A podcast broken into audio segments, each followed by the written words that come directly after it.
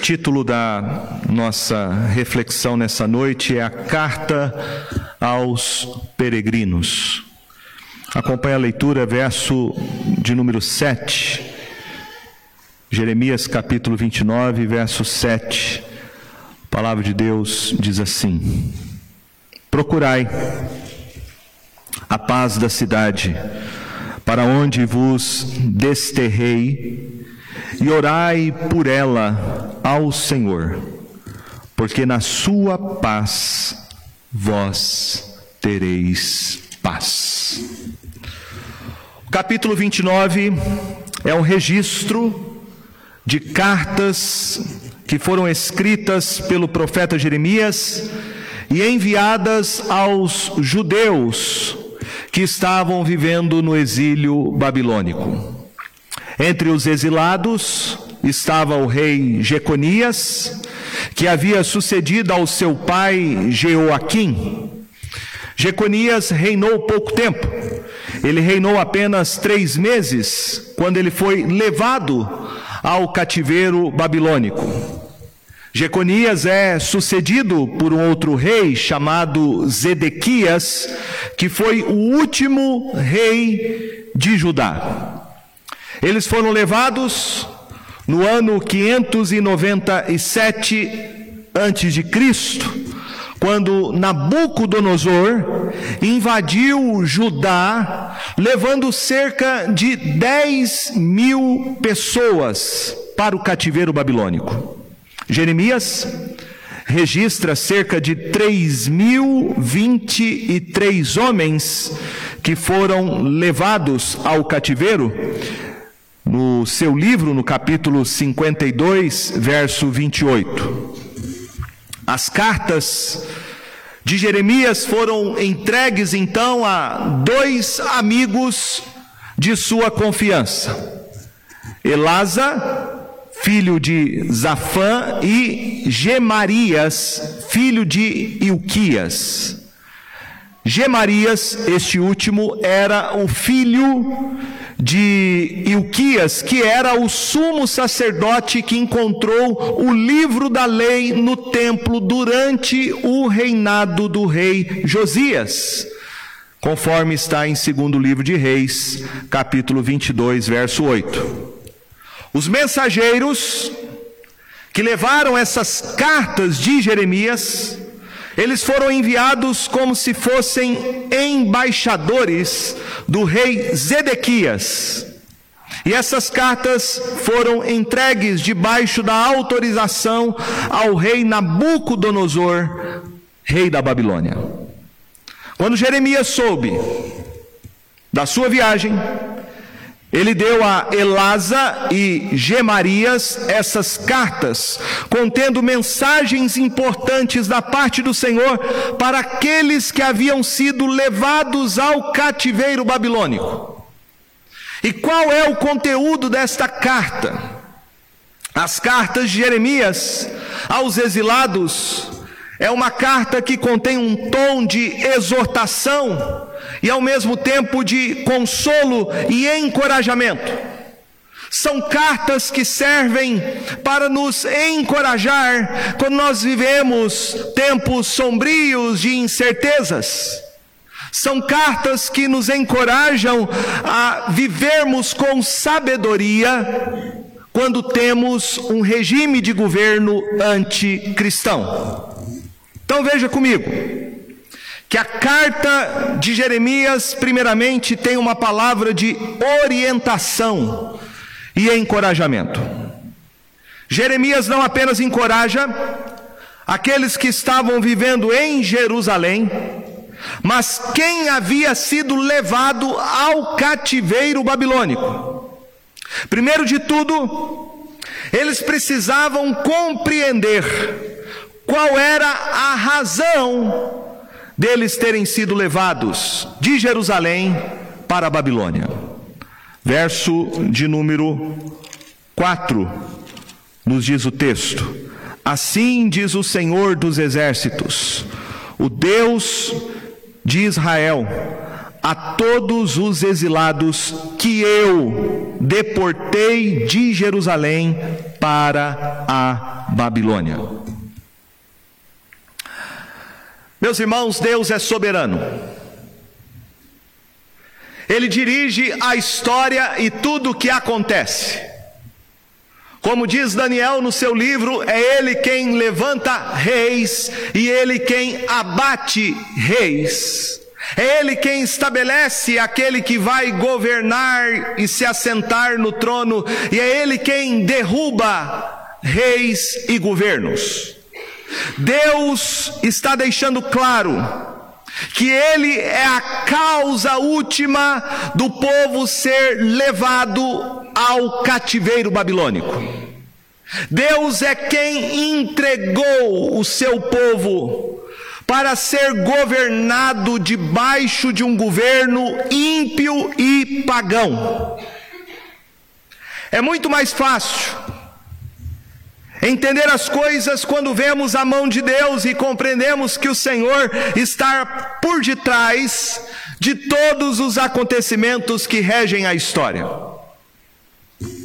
Paulo diz em Romanos capítulo 8, verso 28: Sabemos que todas as coisas cooperam para o bem daqueles que amam a Deus, daqueles que são chamados segundo o seu propósito.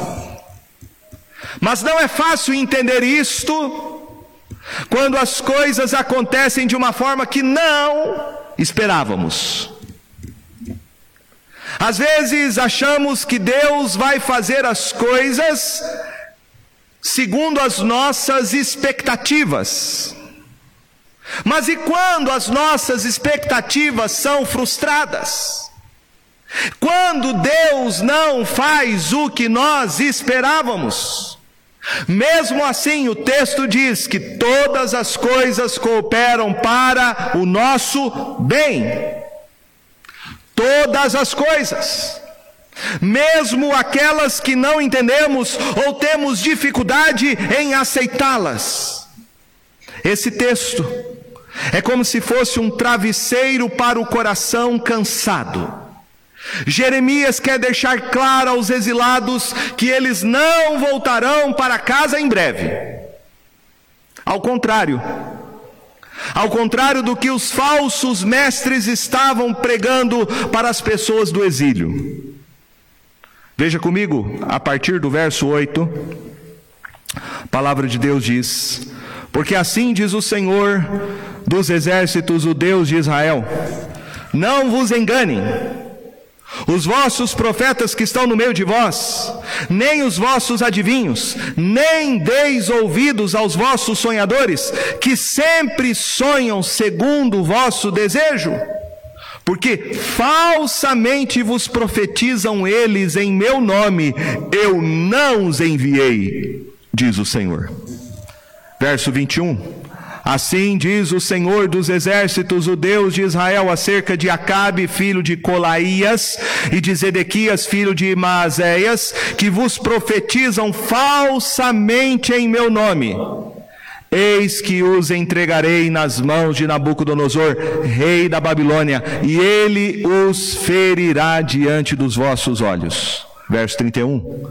Manda dizer a todos os exilados: Assim diz o Senhor acerca de Semaías, o Nelamita, porquanto Semaías vos profetizou, não havendo eu enviado, e vos fez confiar em mentiras.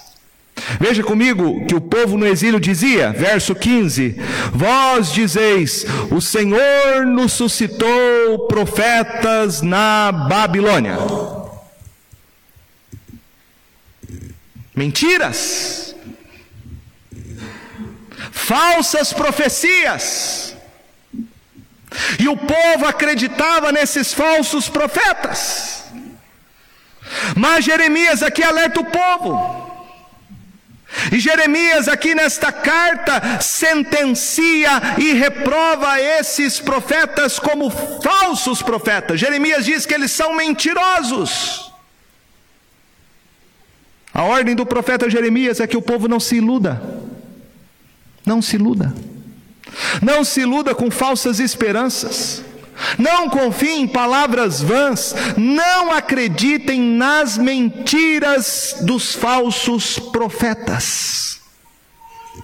Os exilados deveriam saber que eles não voltariam em breve, como era contada pela boca dos falsos profetas que estavam no exílio. Pelo contrário, a ordem de Jeremias ao povo que estava no exílio está aqui no verso de número 4 em diante, a palavra do Senhor dizendo: Assim diz o Senhor dos exércitos, o Deus de Israel, a todos os exilados, que eu deportei de Jerusalém para a Babilônia. O que eles deveriam fazer? Edificai casas e habitai nelas, plantai pomares e comei o seu fruto Tomai esposas e gerais filhos e filhas. Tomai esposas para vossos filhos e dai vossas filhas a maridos, para que tenham filhos e filhas. Multiplicai-vos aí e não vos diminuais. Em outras palavras, o profeta Jeremias está deixando claro que aquele povo que foi levado para o exílio não sairia de lá brevemente, como era a mentira profetizada pelos falsos profetas. Ao contrário, na verdade, este povo ficou no exílio por 70 anos. 70 anos. Por isso, a palavra do profeta Jeremias é que eles se estabeleçam nessa terra que eles fixem residência nela, que eles se casem, que eles tenham filhos, deem seus filhos em casamento e as suas filhas tomem maridos, porque eles não voltariam para casa brevemente, como era a mentira contada pelos falsos profetas.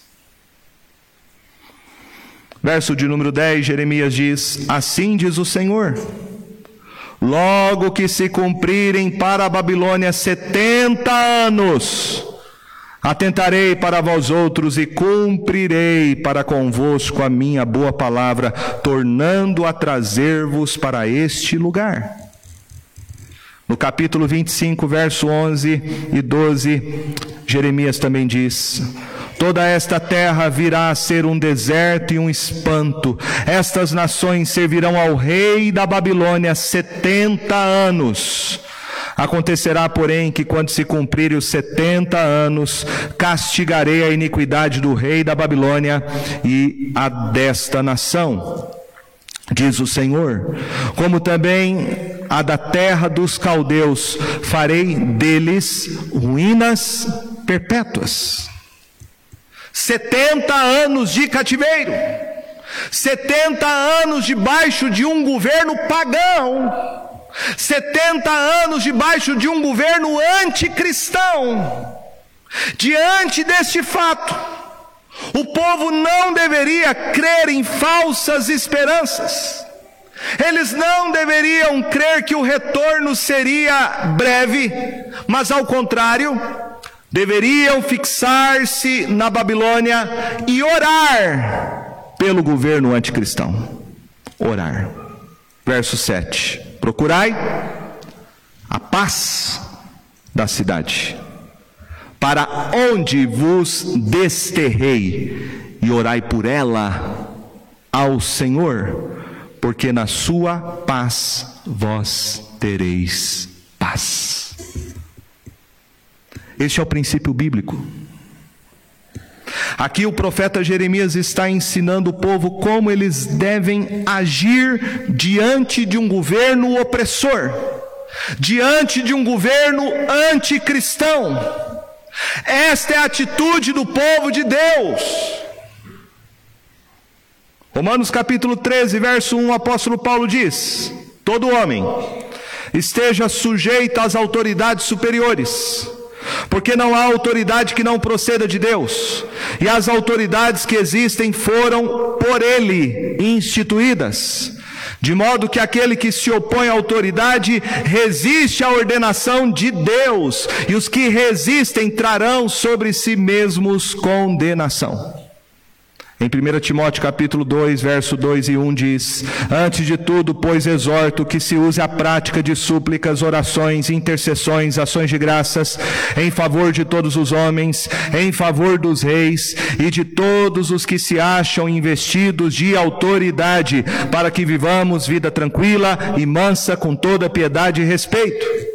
1 Pedro capítulo 2, verso 13: Sujeitai-vos a toda a instituição humana por causa do Senhor, quer seja ao rei como soberano, quer às autoridades como enviadas por ele, tanto para castigo dos malfeitores como para louvor dos que praticam o bem. Tito capítulo 3, verso 1. Lembra-lhes que se sujeitem aos que governam, as autoridades, sejam obedientes e sejam prontos para toda boa obra. Meus irmãos, os cristãos entendem isso. Não há autoridade que não proceda de Deus. Toda e qualquer autoridade é instituída por Ele, quer você goste ou não. Toda e qualquer autoridade. A igreja tem que ser submissa às autoridades superiores. Este é o princípio claro deixado aqui pelo profeta Jeremias na sua carta para os exilados. Eles estavam vivendo debaixo de um governo pagão eles foram hostilizados por este governo, maltratados, perseguidos. Mas, mesmo diante de tudo que eles sofreram, a atitude deles deveria ser de orar pelo governo babilônico e pela terra onde eles haviam sido levados. Imagine a situação. Você ser invadido por uma nação inimiga estrangeira que vem, invade a tua terra, toma tudo que você tem, queima as casas, saqueia o templo, leva você, sua família, seus filhos como escravos para o cativeiro, terra estranha, gente esquisita, adoradores de falsos deuses.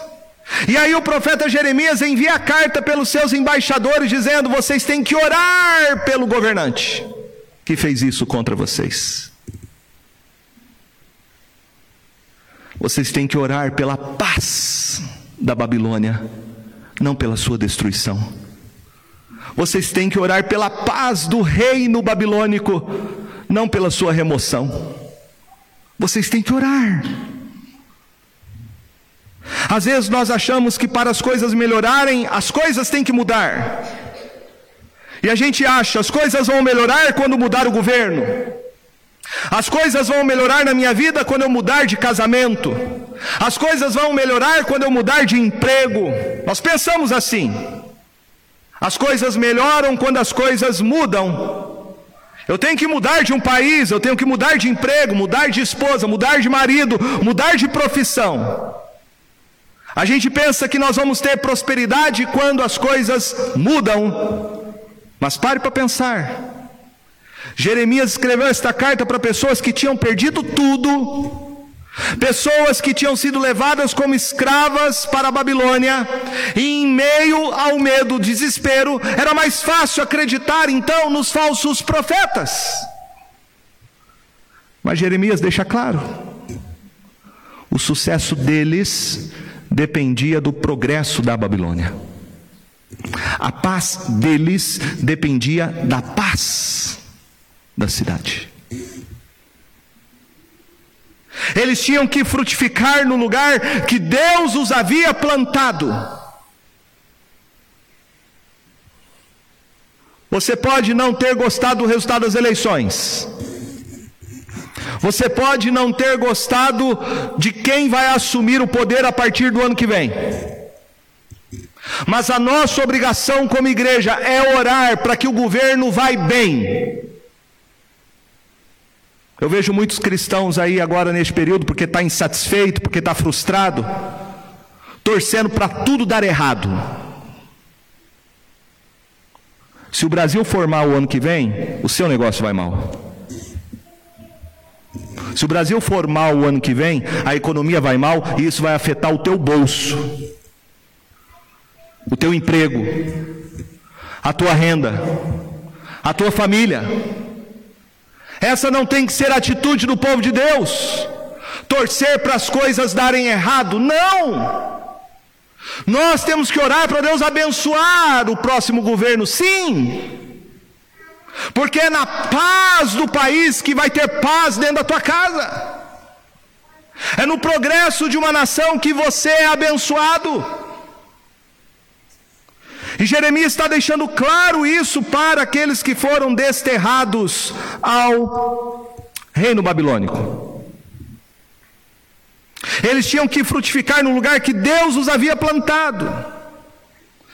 E o que Jeremias aqui ensina é a atitude que devemos ter diante de qualquer governo, uma atitude, meus irmãos, sabe do que? De pacificação.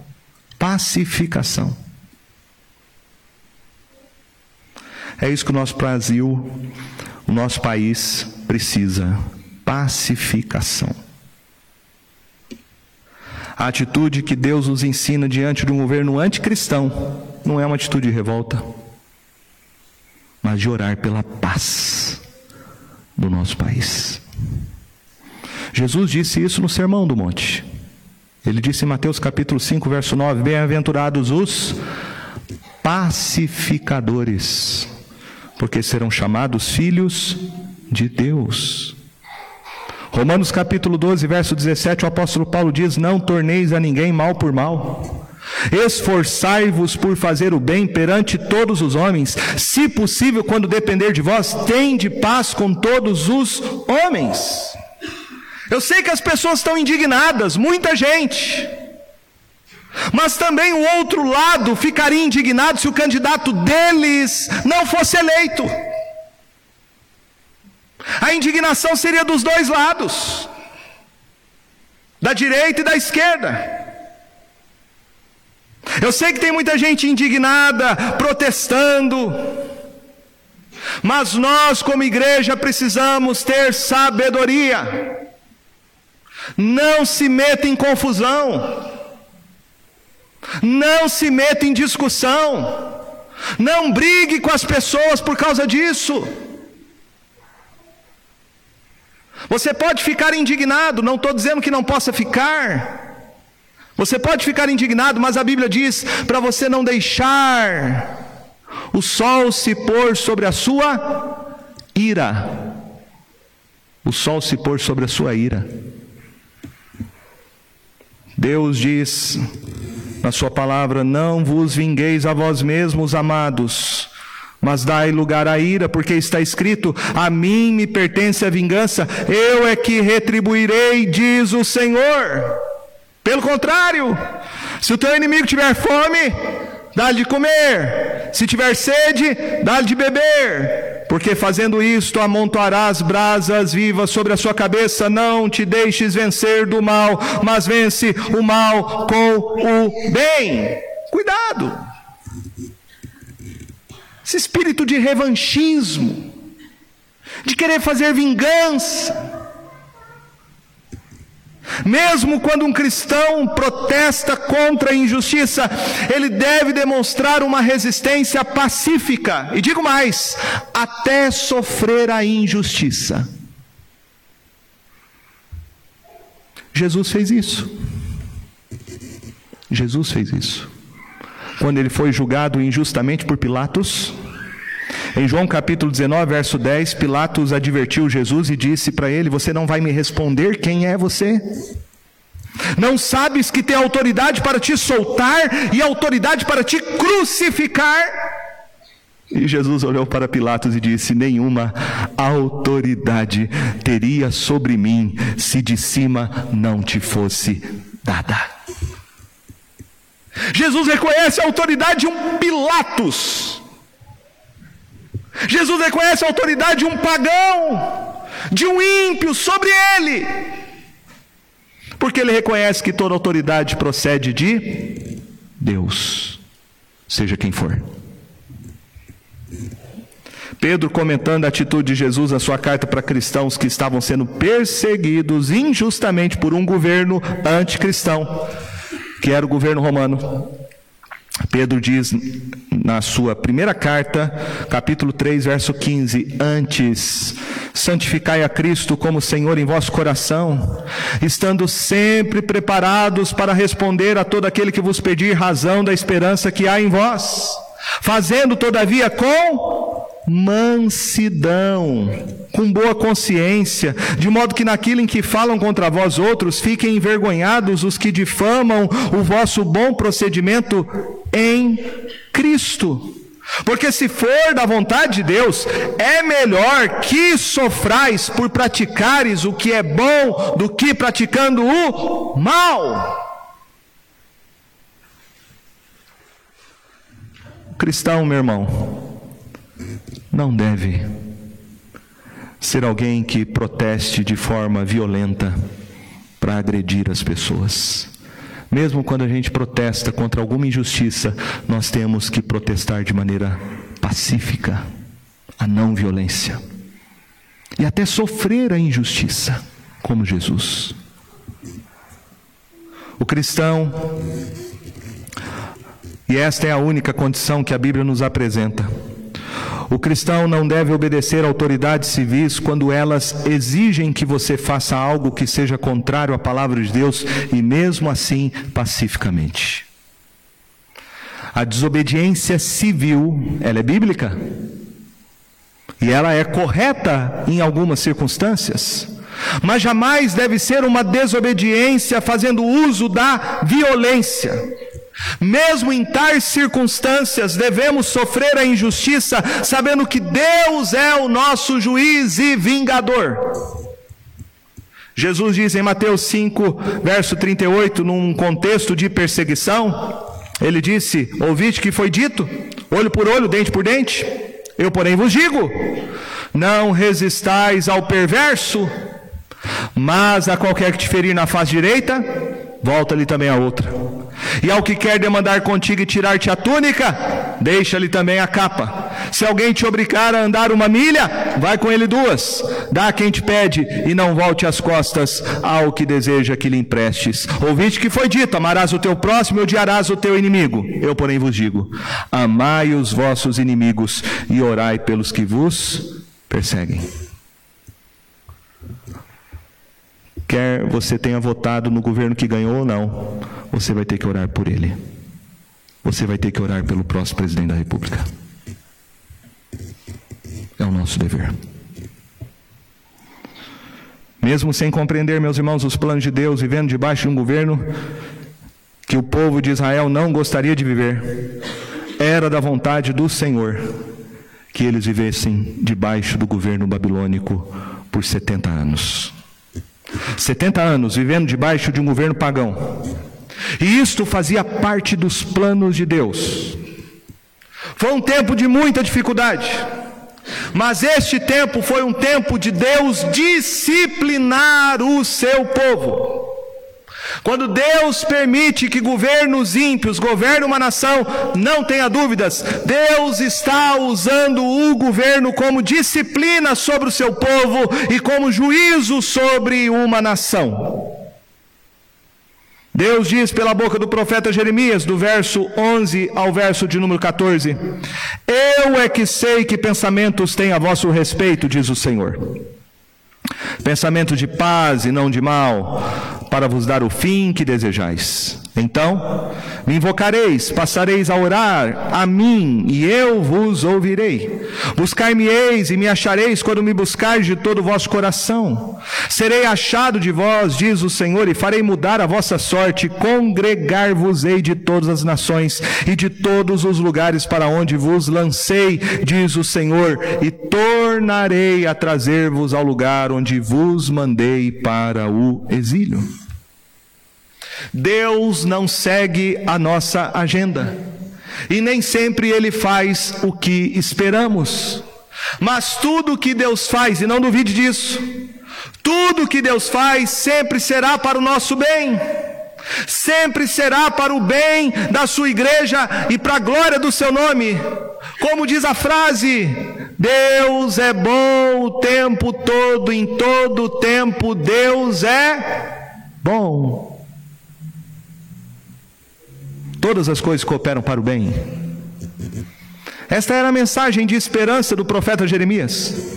Quando se cumprisse o tempo de Deus, 70 anos de cativeiro, o povo seria restaurado e voltaria à sua terra.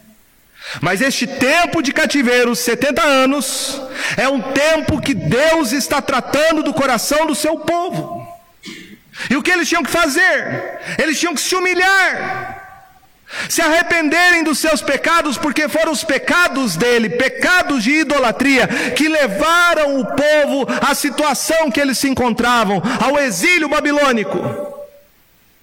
Foi por se rebelarem contra Deus, se rebelarem contra os profetas enviados por Deus, que Deus resolve agora levantar uma nação ímpia e pagã para servir de chicote nas suas mãos para disciplinar o seu povo. E é assim que Deus faz e sempre fez com a sua igreja. Se você não ouve a palavra de Deus, se você não se arrepende dos seus pecados e volta para Cristo Jesus, se você não abandona os ídolos do seu coração, Deus vai usar situações difíceis para tratar da sua arrogância e teimosia. Deus vai disciplinar você. Se você não se arrepende, quando você ouve a palavra de Deus, exortando você a abandonar os seus pecados e voltar para Jesus, se prepare, porque o chicote vai estar lá. Vai. Deus vai usar o governo babilônico. Deus vai usar ímpios para servir de disciplina sobre nós. E o governo babilônico foi exatamente o instrumento de Deus para humilhar o seu povo, purificar a sua igreja. E aqui está o benefício, então, e o propósito de Deus em usar um governo anticristão. Quando a igreja é perseguida por governos anticristãos ímpios, que têm uma agenda progressista, esses serão os momentos em que a igreja mais vai se fortalecer na sua fé e identidade em Cristo Jesus. Sempre foi assim na história e sempre vai ser. Foram os momentos mais difíceis, mais sombrios para a igreja, onde a igreja mais se fortaleceu, mais se consagrou, mais orou, mais evangelizou, mais se santificou, mais trabalhou, mais fez missões, mais buscou ao Senhor de todo o coração. Quem sabe é isso que nós precisamos. Quem sabe é disso que a gente precisa como igreja brasileira no nosso país. O inimigo da igreja é um instrumento que Deus usa para purificar, para santificar a sua igreja. Mas entre os exilados haviam aqueles que eram rebeldes, aqueles que não aceitavam a palavra do Senhor. E aqui o profeta Jeremias então tem uma palavra de repreensão. Uma palavra de advertência e repreensão, do verso 17 ao verso de número 23. Havia entre os exilados pessoas rebeldes. Eles sabiam que nem todos ainda havia chegado ao exílio. Havia gente ainda resistindo ao cerco babilônico no reino de Judá. E os profetas estavam profetizando falsamente, dando uma sensação de esperança que eles estariam a salvo e encorajando o povo que estava no exílio a voltar para Jerusalém. Então eles não queriam obedecer à vontade do Senhor. E o profeta diz o verso 17: Assim diz o Senhor dos exércitos: Eis que enviarei contra eles a espada, a fome, a peste, e faluzei como a figos ruins, que de ruins que são, não se podem comer. Veja que este povo aqui é comparado a figos ruins, que não se consegue comer por causa da sua rebeldia e obstinação. Eles estavam se rebelando contra a vontade do Senhor. Eles não aceitavam a sua correção e disciplina. Porque eles não queriam obedecer ao Senhor, eles não queriam permanecer no exílio, eles não queriam enfrentar o julgamento de Deus sobre eles. E Deus diz no verso 18: Persegui-los-ei com a espada, a fome e a peste Falo-eis um espetáculo horrendo para todos os reinos da terra, e os porei por objeto de espanto, de assobio, de opróbrio entre todas as nações para onde os tiver arrojado. Porque não deram ouvidos às minhas palavras, diz o Senhor, com as quais, começando de madrugada, lhes enviei os meus servos, os profetas, mas vós não os escutastes, diz o Senhor. Deus enviava os profetas. Os profetas exortavam o povo, os profetas diziam: se arrependam, abandonem os ídolos, deixem a teimosia do coração, se voltem para o Senhor, que Ele é longânimo, Ele é tardio em irar-se, mas o povo permanecia em rebeldia, o povo matava os profetas que Deus enviava, e agora Deus vai dizer: Eu vou acabar com vocês de uma vez por todas, porque vocês são rebeldes. Por isso a espada virá sobre vocês. Veja que a mensagem do profeta Jeremias tem um duplo propósito. Primeiro, o profeta quer encorajar aqueles que estavam no cativeiro em se submeterem ao novo governo e aceitarem a vontade de Deus. Mas também ele repreende aqueles que não querem se submeter à vontade do Senhor. Então o profeta diz no verso 20: Vós, pois, ouvi a palavra do Senhor, todos os do exílio, que enviei de Jerusalém para a Babilônia. Assim diz o Senhor dos exércitos, o Deus de Israel, acerca de Acabe, filho de Colaías, e de Zedequias, filho de Maazéias, que vos profetizam falsamente em meu nome. Eis que os entregarei nas mãos de Nabucodonosor, rei da Babilônia, e ele os ferirá diante dos vossos olhos. Daí surgirá uma nova espécie de maldição entre os exilados de Judá que estão na Babilônia. O Senhor te faça como a Zedequias e como Acabe, os quais o rei da Babilônia assou no fogo. Porquanto fizeram loucuras em Israel, cometeram adultérios com as mulheres de seus companheiros e anunciaram falsamente em meu nome palavras que não lhes mandei dizer. Eu o sei e sou testemunha disso, diz o Senhor. Veja que o profeta Jeremias aqui repreende os falsos profetas e menciona o nome de cada um deles. Acabe, filho de Caolaías, Zedequias, filho de Maazéias, e os dois seriam mortos de maneira terrível pelo rei de Nabucodonosor, dando origem a um novo provérbio. Um provérbio de maldição e de castigo. Um provérbio de humilhação. O terceiro profeta é mencionado no verso 24 a 32, que é o profeta Zemaías, e ele também seria julgado pelo Senhor. E o capítulo 28 conclui a morte de outro falso profeta que é chamado Ananias. Veja, o profeta Jeremias dá nome aos falsos profetas.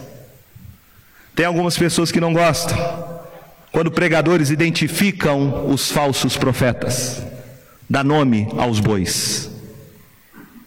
Mas na Bíblia, os falsos profetas são identificados pelo seu nome. Paulo fez isso quando escreveu em 1 Timóteo capítulo 1, verso 19, ele fala a respeito de Mineu e Alexandre. Também na segunda carta a Timóteo, no capítulo 2, verso 16, ele fala a respeito de Imineu e Fileto. Em 2 Timóteo 4,14, Paulo fala também de Alexandre o latoeiro. Ou seja, a Bíblia dá nome aos falsos profetas, não é errado falar o nome deles e o que eles mentem para o povo de Deus. Não é errado. Se o próprio profeta Jeremias e o apóstolo Paulo identificam o nome dos falsos profetas, nós também devemos fazer a mesma coisa. Devemos alertar o povo de Deus. E é por isso que o profeta Jeremias está identificando quem são os falsos profetas, quem estava disseminando mentiras, fake news. Por isso ele dá nome para que as pessoas não deem credibilidade aos falsos profetas. Qual era o pecado que esses falsos profetas estavam cometendo? O pecado, o crime, era que Acabe, Zedequias, estavam profetizando mentiras em nome do Senhor. Verso 21 diz isso. Eles profetizam, diz o profeta Jeremias, falsamente em nome de Deus. Verso de número 8 e 9 diz: Porque assim diz o Senhor dos exércitos, o Deus de Israel: Não vos engane os vossos profetas que estão no meio de vós, nem os vossos adivinhos, nem deis ouvidos aos vossos sonhadores que sempre sonham segundo o vosso desejo, porque falsamente vos profetizam eles em meu nome, eu não os enviei, diz o Senhor. Em Jeremias 14, 14, falando dos falsos profetas, Jeremias diz: Disse-me o Senhor, os profetas profetizam mentiras em meu nome, nunca os enviei, nem lhes dei ordem, nem lhes falei visão falsa, adivinhação, vaidade e o engano do seu íntimo são que eles vos profetizam. Portanto, assim diz o Senhor acerca dos profetas que profetizando em meu nome, sem que eu os tenha mandado, dizem que nem espada, nem fome haverá nesta terra, a espada e a fome serão consumidos esses profetas. Eu fico pensando, meus irmãos, o que vai acontecer com esses falsos profetas agora nesse período eleitoral que falaram, que tiveram visão, que receberam sonhos, revelação. Eu não tenho nem o nome aqui deles, porque foram muitos. Vários e vários. Quantas pessoas disseminando coisas na internet, no WhatsApp, de falsas profecias, pilantras, enganando a igreja, enganando o povo de Deus mentirosos, falsos profetas, que falam de visões que não tiveram, que falam de sonhos, que não vieram de Deus, que falam de coisas dos enganos do seu coração. E o povo de Deus acreditando nessas baboseiras. Quanta gente sendo enganada. Quanta gente sendo enganada. Há duas coisas aqui importantes que precisamos saber sobre falso profeta. Primeiro, o falso profeta existe porque existe pessoas que ouvem e gostam de ouvir mentiras. Se não tivesse pessoas que gostassem da mentira, não haveria falso profeta. Tem gente que consome falsas profecias, gosta. Nem o falso profeta tem compromisso com a palavra de Deus, e muito menos quem ouve um falso profeta. 2 Timóteo 4,3 diz isso: Pois haverá tempo em que não suportarão a sã doutrina, pelo contrário, cercar-se-ão de mestres segundo as suas próprias cobiças, como que sentindo coceira nos ouvidos, e se recusarão a dar ouvidos à verdade, entregando-se a fábulas. Veja que o juízo de Deus vem sobre aquele que rejeita o Evangelho, que não quer a verdade. Deus permite que parte do seu julgamento seja que esta pessoa fique cativa e escrava da mentira de um falso profeta. Deus envia a operação do erro para deixar os homens cativos à mentira, porque eles rejeitaram o Evangelho, a verdade. Aqueles que rejeitam a pregação do Evangelho, aqueles que rejeitavam a pregação do profeta Jeremias, estavam então sendo entregues para serem pastoreados por falsos profetas. E este é o julgamento de Deus. Deus não somente julga o falso profeta, mas Deus também julga quem rejeita o Evangelho. Deus julga essa pessoa, deixando ela no engano, acreditando na mentira. O que nós podemos aplicar desse texto para nós, irmãos? Primeiro, se Deus envia governantes ímpios para governar uma nação, isto é um sinal de julgamento de Deus. E não questione a Deus. Deus é soberano sobre todas as coisas. Quer você queira, quer você não queira, quer você goste, quer você não goste, Deus vai fazer sempre a vontade soberana que é dele. E se ele quer usar uma nação, se ele quer usar um governante ímpio, se ele quer usar uma ideologia contrária àquilo que nós cremos, ele vai usar como julgamento dele sobre uma nação e como instrumento dele para purificar a sua igreja. Segundo, a igreja deve orar por toda e qualquer autoridade, quer ela seja boa ou ruim. Porque não há autoridade que não proceda de Deus. E rebelar-se contra a autoridade significa se rebelar contra o próprio Deus. Procurai a paz da cidade para onde vos desterrei, orai por ela, porque na sua paz vós tereis paz. E um conselho que eu te dou: não se envolva em brigas, não se envolva em, movimentos de insubmissão a qualquer governo. Não se envolva com isso. Fique longe disso. Ore pelo seu país. Ore pela sua nação. Ore para que nós tenhamos paz. Se você vai protestar, proteste, mas proteste de maneira pacífica. Busca Deus discernimento para você não se meter em confusão.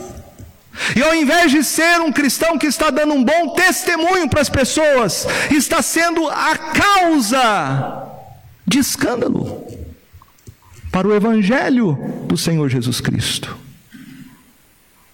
Nós precisamos ter muito discernimento, meus irmãos. Muito discernimento. Em terceiro lugar, a única permissão bíblica para desobediência civil é que se um dia houver leis que obriguem a nossa consciência a desobedecer a palavra de Deus, então nós temos que desobedecer à autoridade civil. Se um dia algum governo no nosso país começar a perseguir a igreja claramente, nós então vamos ser resistência e vamos continuar obedecendo a Deus e sofrendo até mesmo injustiça por praticar a verdade. Nós gozamos de liberdade religiosa, liberdade de culto no nosso país e temos que dar graças a Deus por isso. Temos que orar para que o próximo governo administre a nossa nação, assegurando-nos essas liberdades. Mas mesmo que nós venhamos a ser perseguidos, suponhamos, nós vamos continuar nos reunindo de outra forma, encontrando outros caminhos. Vamos praticar a desobediência civil, porém pacífica, sem rebeldia e até sofrendo nas mãos de governos ímpios e tiranos, e dando um bom testemunho para eles de Cristo Jesus. Em quarto lugar, e isso serve para nós de encorajamento, é um bálsamo e consolo. A igreja sempre sobreviverá em qualquer governo, sempre sobreviverá. A igreja tem no seu currículo tiranos, que tentaram impedir o avanço e a prosperidade da sua igreja. A igreja não acabou com Nabucodonosor. A igreja resistiu ao exílio. A igreja não acabou com Herodes. A igreja resistiu à sua tirania. A igreja não acabou com Nero, a igreja sobreviveu naquele tempo sombrio. A igreja não acabou com o imperador Cláudio, a igreja não acabou com Hitler, a igreja não acabou com Stalin. A igreja nunca vai acabar, porque Jesus disse: Edificarei a minha igreja e as portas do inferno não prevalecerão contra ela. Ninguém pode parar a igreja, nenhum governo. Ninguém. A igreja sempre sobreviverá até a volta de Jesus. E por último, devemos compreender que nós temos uma dupla cidadania. Dupla cidadania. Nós somos cidadãos deste país, do Brasil, mas a minha e a sua cidadania, e a mais importante, é a nossa cidadania celestial. Filipenses 3:20, Paulo diz: "Pois a nossa pátria está nos céus, de onde também aguardamos o Salvador, o Senhor Jesus Cristo." Segunda Pedro, capítulo 3, verso 13 diz: "Nós, porém, segundo a sua promessa, esperamos novos céus e nova terra nos quais habita justiça." Em Hebreus capítulo 11, verso 13, falando sobre Abraão, o texto diz: Todos estes morreram na fé, sem ter obtido as promessas, vendo-as, porém, de longe e saudando-as e confessando que eram estrangeiros e peregrinos sobre a terra. Porque os que falam desse modo manifestam estar procurando uma pátria, e se na verdade se lembrassem daquela de onde saíram, teriam oportunidade de voltar, mas agora aspiram a uma pátria superior, isto é, celestial. Por isso Deus não se envergonha deles de ser chamado seu Deus, porquanto lhes preparou uma cidade. Nós somos peregrinos, nós somos estrangeiros. Nós aguardamos essa pátria celestial. Nós aguardamos a volta de Jesus. Não coloque seu coração em nenhum político, não coloque seu coração em nenhuma ideologia, não coloque a sua esperança neste mundo. Não faça isso. Você vai cair. Você vai cair no engano, na tentação maligna de confiar no braço do homem vai começar a criar ídolos no seu coração. Cuidado com isso. Isso está deixando as pessoas cegas. Esse tipo de paixão está deixando as pessoas fanáticas. Cuidado com isso. Cuidado. Nunca se esqueça que eu e você somos peregrinos, somos estrangeiros neste mundo. Aqui não é o nosso lar, aqui não é a nossa pátria. O Evangelho é esta carta de esperança que nos lembra disso, da nossa real cidadania, da nossa verdadeira identidade.